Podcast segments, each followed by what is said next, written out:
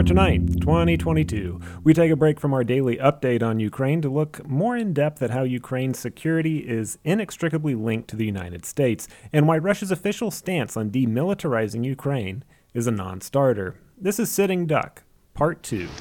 Good evening, and Merry Christmas to all Americans across our great country.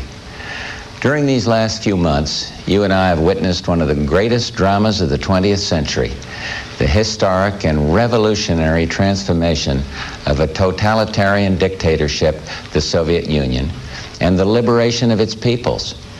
As we celebrate Christmas, this day of peace and hope, I thought we should take just a few minutes to reflect on what these events mean for us as Americans. Thanks, George, but we're mostly going to focus on Ukraine.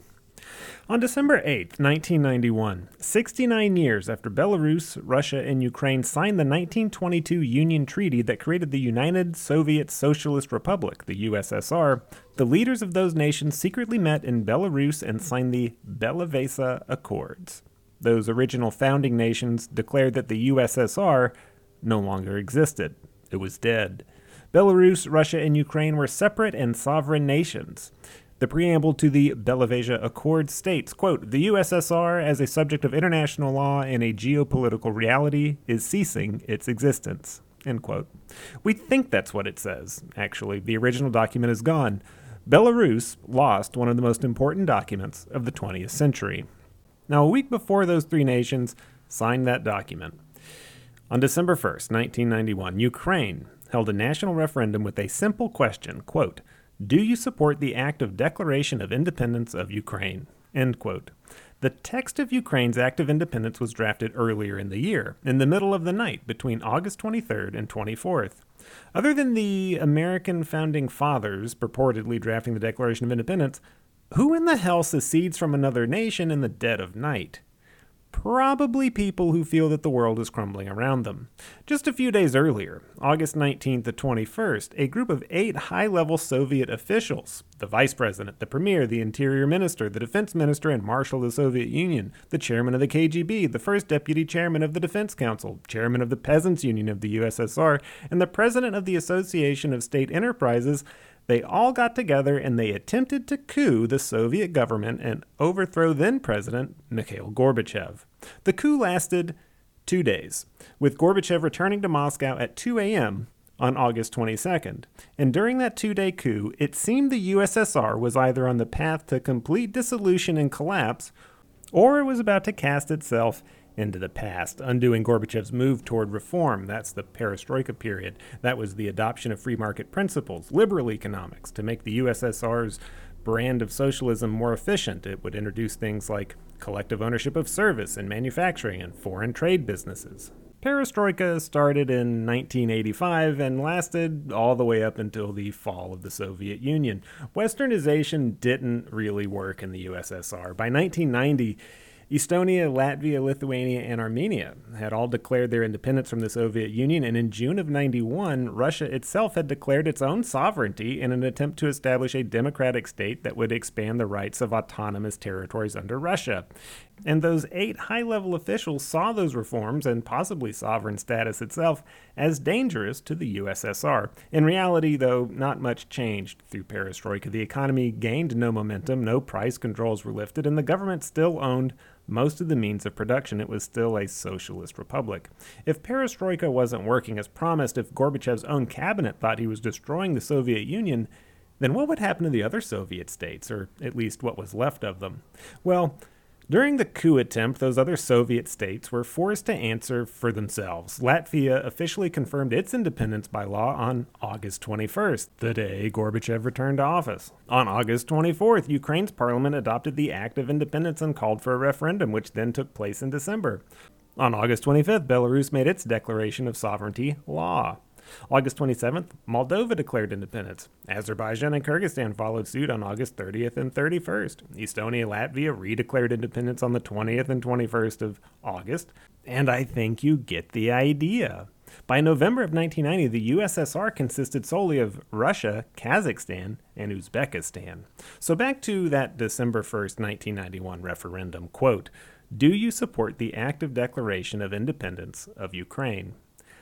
92.26% of voters said yes, they did support that, and it was good. For all of Ukraine's turmoil in the first half of the 20th century revolution, famine, and starvation, civil war, utter chaos, according to most historians through its complicated incorporation into the USSR, you see, it was part of the USSR, but it was also represented independently at the United Nations. Anyway, that referendum in 1991 seemed to be a declaration, a promise, a hope of future growth and stability and sovereignty. The promises of the West were still alive. Now, physically, Ukraine is an imposing country. It's the largest in Europe. It had the fifth largest population in Europe. It was sovereign then and technically open to foreign markets. Democracy and prosperity seemed inevitable.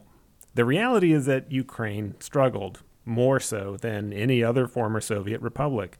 It was one of the poorest Soviet republics, and after independence, its economy only shrank for half a decade. Its sovereign currency, the hryvnia, was introduced in 1996. It replaced the kvartalets, but failed to perform due to hyperinflation, which was the very thing that the sovereign currency was actually meant to protect against.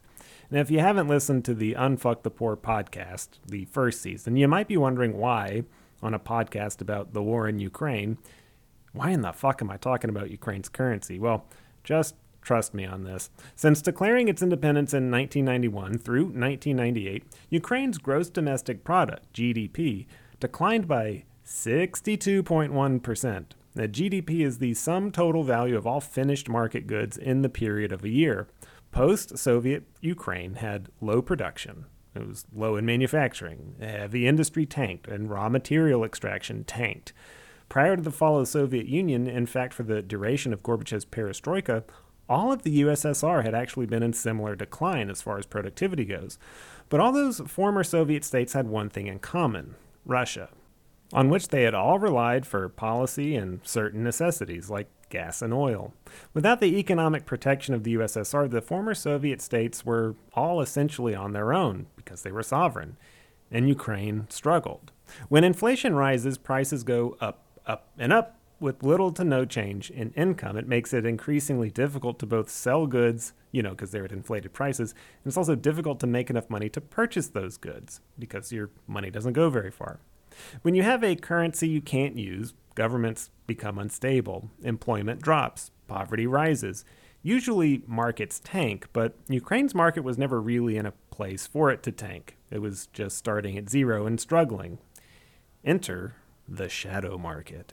Much like we see Ukrainians today volunteering to pick up rifles, fill sandbags, and make Molotov cocktails, Ukrainians, individuals and businesses, simply made their own economic system. They began to work around Ukraine's weak economy. The use of non marketable bills for exchange rose. Now, those are basically IOUs. Seriously. And those bills are exchangeable, meaning you can hand them off like money, and you don't need a bank for them. And instead of traditional bank loans, Ukrainian businesses received de facto or pseudo loans by simply paying bills late or never paying them. It was so pervasive, meaning that it was basically how all business was done, that products and services were traded on a completely fictional credit system. Work was done, products were made, products got moved, they exchanged hands, and payments got paid when they could be. Maybe. People exchanged IOUs, and this is the shadow system, the shadow market. It's the workaround that ran up huge backlogs of unpaid bills. Essentially, these wound up being business to business loans. And that managed to keep the value of supply and the value of demand in check. In other words, it began to actually take control of hyperinflation, if you can believe it. So it was this slow buildup that led to the huge economic growth from 2000 to 2008. After a decade of slowly building on this impromptu credit system, production began to take off. All the sectors that had collapsed in the 90s began churning faster. Exports rose, and because Ukraine had high interest rates, foreign investments poured in. In 2007, the World Bank reported, quote, Ukraine recorded one of the sharpest declines in poverty of any transition economy in recent years. The poverty rate fell from a high of 32% in 2001 to 8% in 2005. End quote. Great. They did it. They really did it. They managed to succeed through that tried and true advice offered by most idiots. They pulled themselves up by their bootstraps. Ugh. Did they have steady influxes of American aid dollars? They did, but it did little to help inflation. Again, productivity, the actual output of stuff, was low. Money influxes didn't fix that. There's a whole other podcast series we could do on corruption in Ukraine, but that is wholly irrelevant here. The key takeaway here is that Ukraine managed to make it work from the bottom of the heap. Resilience, grit, determination, survival, however you want to look at it, from 32% poverty to 8%. Ukraine did that. So let's go back to the 1990s, because while Ukraine was struggling to get its economy going, it was also wholly focused on its sovereignty and its future identity. From the very beginning, July 1990, Ukraine penned its declaration of sovereignty, not its act of independence, mind you. But that declaration of sovereignty made clear that Ukraine never had any intention of being a nuclear state, first and foremost. Not only was a non nuclear nation their goal, they also wanted to be, you know, part of Europe. And that meant they would have to perform on the international stage. Now, the US and Russia were well versed in international politics. They did it all the time. But all those little new sovereign nations that came about, they kind of had to figure it out on their own. And Ukraine had a lot to learn. And when Ukraine officially became independent of Russia, all of a sudden, the United States had to pay attention to them. Why? Because they had the fucking nukes, man. But seriously, they did, and George Bush Sr. kind of fucked that up.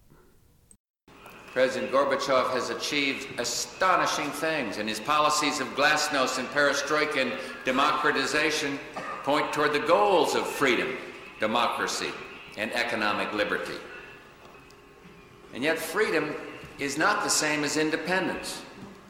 Americans will not support those who seek independence in order to replace a far off tyranny with a local despotism. They will not aid those who promote a suicidal nationalism based upon ethnic hatred.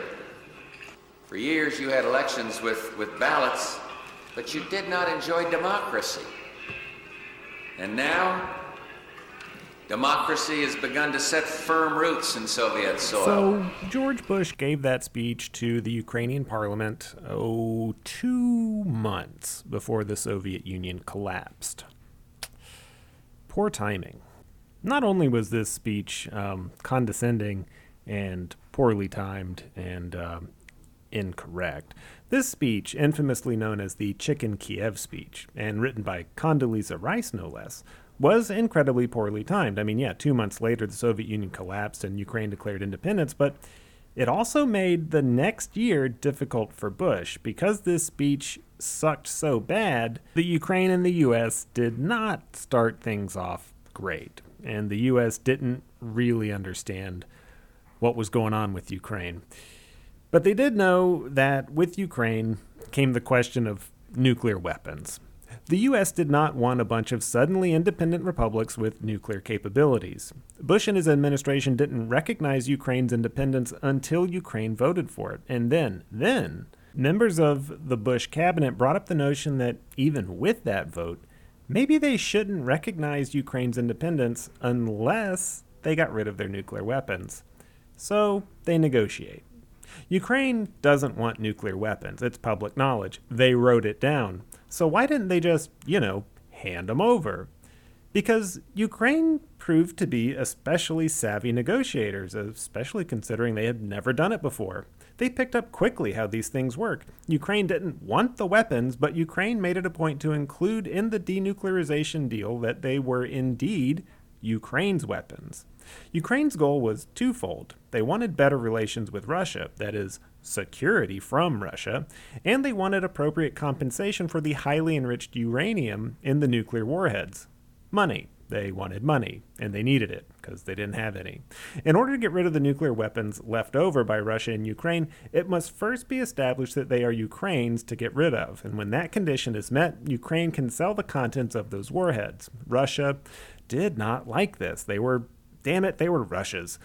Anyway, a purchase agreement was proposed, used to prevent the sale of nuclear weapons elsewhere, and Ukraine wanted 16% of the dollar value paid to Russia for the highly enriched uranium, an agreement between Russia and Ukraine. Russia did not like this. The US also didn't like this, so they were skeptical that Russia would actually pay Ukraine what they were owed if the two were to enter into this agreement. So the agreement became direct payment to Ukraine from the US for the value of nuclear warheads, which meant, drumroll please, the US was technically acknowledging that the nuclear weapons did, by nature of the payment agreement, belong to Ukraine. In and amid all these talks, a very interesting statement was made by Ukraine's then Minister of Environmental Protection. Quote, the last strategic missile located on Ukrainian territory should be destroyed when Ukraine's fate has been fused with that of Europe. End quote. Interesting because these themes are still at play 30 years later. While Ukraine had no intentions of becoming an independent nuclear state, a position that would make relinquishing those weapons simple, Ukraine did have intentions of being prosperous, something that felt challenging given its immediate secession from the USSR. But they were now at the center of yet another crucial moment in the 20th century. Ukraine's parliament drafted a letter in 1993 that drew a very serious line for the US to cross. Ukraine would remain a nuclear state until their specific compensation requests were met. The weapons, instead of being completely useless to Ukraine, symbolized their very real needs. So, what did denuclearization mean to Ukraine? Nothing, really. I mean, they couldn't use or maintain the weapons that had been left behind, fun fact. What those weapons meant to the rest of the world, however, was security, and Ukraine understood that. If it meant global security, then what of Ukraine's security? Defense security, economic security, political security. The utterly useless weapons suddenly held immense value, and Ukraine's security needs were escalating rapidly. In April of 1992, 37 officers of the administration and headquarters of the Crimean Naval Base pledged their allegiance to Ukraine. It used to be, you know, the USSR. In July of 92, the crew of the SKR 112 raised the Ukrainian flag and declared itself a Ukrainian vessel, then set sail on a high speed ocean chase to Odessa with Russian ships trying to ram it. Yeah, seriously. Then several other ships hoisted the Ukrainian flag and followed suit. This made 1993 a hard year for Ukraine and Russia. Russia claimed it owned the city of Sevastopol in Crimea. Russia claimed Ukraine wasn't storing the nuclear warheads in safe facilities. The U.S. never found any evidence of this. Russia announced it was determined to protect its citizens abroad. More pointedly, they meant that they were going to protect the Russians living in Ukraine, like in Crimea, which they said they owned. But they didn't own it because it had been part of Ukraine since 1954. It has been part of Ukraine since 1954. So, yeah, Russia was getting pissy. Anyway, the Budapest Memorandum is the thing that came out of all these talks. It was signed December 5th, 1994, by Russia, the United Kingdom, and the United States, and it provided three identical agreements to Belarus, Kazakhstan, and Ukraine upon their entry into the Treaty on the Non Proliferation of Nuclear Weapons. That's called the Non Proliferation Treaty for short. The acceleration of Russia's, well, let's call it what it was at the time aggression against Ukraine. The acceleration of Russia's aggression against Ukraine made it clear to the United States that security meant protection. And throughout these denuclearization talks, Ukraine was already making inroads with the U.S. military. They were making extensive contacts. The U.S. and NATO began working with Ukraine straight away, participating in joint exercises between 1994 and 1997. And by 1997, the U.S. provided financial and technical support to aid in the creation of a Polish Ukrainian battalion. And since that time, U.S. aid money for Ukraine's military defense has been significant. They receive more money from the U.S. than from any other nation, by far. Since the 2014 annexation of Crimea, Ukraine has received more than $3 billion in military aid, but that is not a check written and signed by the president. That's U.S. money spent in the U.S. on goods and services and then sent over to Ukraine. The U.S., NATO, and Ukraine trained together with the Joint Multinational Training Group Ukraine at a training center in Yavoriv near the Polish border, paid for mostly with U.S. dollars.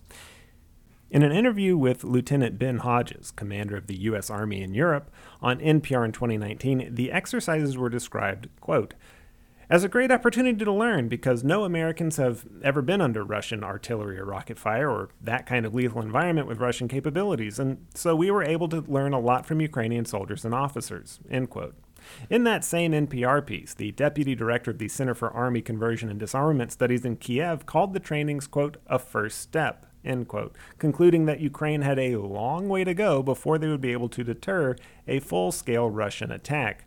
That was only three years ago, and arguably, Ukraine's military has not cleared that much ground over the past three years, and that leads me, albeit in a very long winded way, to the title of this episode Sitting Duck. Let me play devil's advocate for you real quick. What more does Ukraine need from the United States if we have spent billions of dollars on supplying and training its military? If we are in unanimous agreement that harsh sanctions are necessary, and that with today's announcement that a bipartisan bill to ban oil imports from Russia has actually fucking passed, what more could the US possibly do? All right, done being devil's advocate. We know that Ukraine's military is not equipped to handle a full scale Russian attack. And we also know that, in spite of sanctions, Putin continues unabated. We also know that even though Zelensky's position is understandable when he asks for a no fly zone over Ukraine, actually doing that would be suicidal for, like, the world. It would be an unnecessary escalation that draws the conflict out of Ukraine's borders. It is easy to get caught up in the underdog fight. We so want an unprovoked attack to be retaliated against and overcome. But Ukraine has proved itself to be adept on the world stage before. That's why I bored you with the whole history of denuclearization. They really came out on top. But Ukraine has never been able to, nor will it ever be able to after the current war, to withstand a full scale Russian assault. It's not likely to happen in our lifetime at this point. That is, if Ukraine continues to exist. Peaceful options, options that don't result in a full scale Russian assault, because we have not seen that yet, that would leave Ukraine totally uninhabitable. Those peaceful options do exist. The options for Ukraine are to fight. Again, that's justifiable. The options for the U.S. are to pump out more and more military aid. That's one option. That would entail a laundry list of subsequent aid, something I fear most of those hoping for a military victory don't have in their sights. That would require a major outflow of humanitarian aid, something akin to our own humanitarian corridor, to ease the pressure on Europe from the heavy stream of Ukrainians fleeing their homes, from the immense pressure of having to rebuild an entire nation. That would involve rebuilding Ukraine's infrastructure, as well as all of their homes and businesses. That would involve a total guarantee of Ukraine's security for the foreseeable future, a guarantee that the United States sidestepped in the denuclearization talks. The English document reads assurance of security, while the Ukrainian document reads guarantee of security. Now, before I go any further, let me be abundantly clear no matter what happens in this war, the United States and Ukraine are now, and always will be, inextricably linked in terms of security, both in terms of defense and economics. We absolutely should lead the effort in helping to rebuild Ukraine after the war, and we should do everything in our part to make sure that Ukraine remains a nation after this war. But a second option exists, and it appears that President Zelensky sees it on the horizon. And that is the actual negotiation of neutrality. That is, not joining NATO, becoming neutral, remaining neutral. Admission to the EU, that should remain on the table. Putin has nothing to lose there. Admission can take up to a decade, which Germany has signaled it has no appetite to rush. Guarantees for the safety of Ukrainians living in Crimea and the Donbass, also a reasonable ask as far as Putin's concerned. The second option is something like the Minsk II agreement. That's the agreement that was meant to end the conflict between Ukraine and Russia and Russian backed separatists in the Donbass region of Ukraine in 2015. Minsk II failed, but not spectacularly. They failed over seven years. Chalk that up to a lack of trust, due in large part to Russia's rewriting of history. Russia claimed that the Minsk II Accord wasn't actually between Ukraine and Russia, but between Ukraine and the separatist republics of Donetsk and Luhansk. Russia claimed its role was as mediator, as in mediator between Russia and the Russian backed separatists. Those separatists came with weapons, tanks, personnel carriers, anti aircraft systems, and numerous weapons, all only available within Russia. They were never available in Ukraine, and in spite of evidence, Russia denies giving them any weapons. But the official story from the separatists is that all of their equipment came from inside Ukraine. It's all Ukrainian equipment. But then you have, you know, the Ukrainian army saying, no, we don't have brand new Russian tanks. That's not a thing that Ukraine has. In spite of all the evidence, Russia denies any involvement. Russia's sincerity on any matter, even the moderately rational concern over its security interests, well, even that's questionable. Any agreement Ukraine may reach with Russia will be questionable. As Russia reminds us that they themselves possess nuclear weapons, surely we remember why it was so important for Ukraine to seek those security assurances from us, even with an assurance of safety, if not a guarantee. The U.S. has aligned itself with Ukraine's national security interests, now and forever. Our responsibility to that extends far beyond the provision of weapons and training. Our responsibility is to secure Ukraine's long term security, to which we agreed 30 years ago. If our assurances are to be taken more seriously than Russia's, we owe them the full diplomatic power of the United States, the kind that evolved with the denuclearization deal. That means de escalation. That means peace. That is the second option the preferred option. But if we're going to go with that first option, the one where the U.S. confidently and happily supplies Ukraine with military aid, we're going to have to step it up and fully honor that commitment because pumping in weapons and planes to a far outnumbered army still leaves Ukraine a sitting duck, albeit a duck with a bunch of javelin missiles. And that raises the issue of the Non Proliferation Treaty, if denuclearization was meant to make the world safer, what good could we possibly expect from an all out war between two or more nuclear capable countries? That's the third option, the nuclear option. Peace has to win out. That does it for today's history lesson. We're going to return immediately with your daily updates on the war in Ukraine.